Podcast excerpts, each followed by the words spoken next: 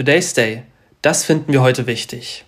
Militärisches Kräftemessen ist rein wirtschaftlich betrachtet, im Besonderen für die Rüstungsindustrie, ein mehr als einträgliches Geschäft. Davon zeugen die Aktienkurse der in diesem Bereich tätigen Unternehmen. Tagesschau.de meldet eine Verdoppelung des Wertes der Rheinmetall-Aktie seit dem Beginn des Ukraine-Konfliktes. Der Unternehmensgewinn sei nach ersten Schätzungen um 20 Prozent gestiegen.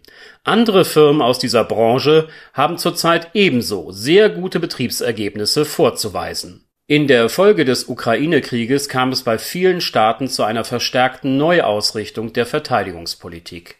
Aber auch die Spannungen zwischen den USA und China werden als beunruhigend empfunden.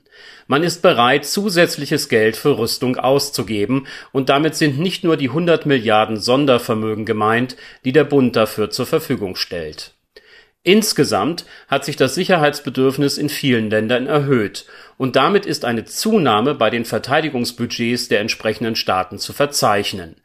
Auch nach dem Krieg, so bemerkt Klaus Wohlrabe vom IFO-Institut, werde die Rüstungsindustrie davon profitieren. Die Entscheidung, sie liegt also beim Anleger. Ist es für ihn moralisch vertretbar, sein Geld in große Gewinne versprechende Papiere von Rüstungsunternehmen zu investieren die Wirtschaftsseite Finment, kurz für Financial Investment, beschäftigt sich in einem aktuellen Artikel mit den Top 7 der Rüstungsaktien.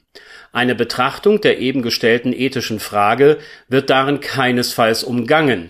Im Gegenteil. Der Autor verweist darauf, dass viele Privatinvestoren keine Kriegsgewinne einstreichen möchten. Folglich beachten etliche Fonds und ETFs genau diesen Wunsch Ganz so einfach ist es aber leider nicht. Zahlreiche Unternehmen stellen Produkte her, die sowohl zivil als auch militärisch genutzt werden können. Man spricht hier von Dual-Use-Gütern. Beispiele für solche Firmen sind einige Flugzeughersteller, aber auch Produzenten von Turbinen und LKWs.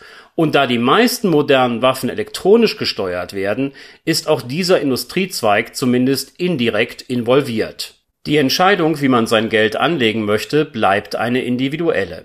Solange die ESG oder auch Nachhaltigkeitskriterien den privaten Investor bei der Umgehung von Geldanlagen im Rüstungsgeschäft unterstützen und nicht bereits Veränderungen erfahren haben, sind sie noch eine Hilfe Finment.com weist allerdings darauf hin, dass mit einer Neuausrichtung der Politik zurück zum Gleichgewicht der Abschreckung eben diese Kriterien von Investoren und Kreditgebern, was die Frage der Waffengeschäfte angeht, zwischenzeitlich angepasst wurden und werden. Geld anzulegen will man nicht von Kriegen und den aus ihnen resultierenden Unternehmensgewinn profitieren, wird folglich zur komplexeren Aufgabe. Today's Day ein Projekt von netkiosk.digital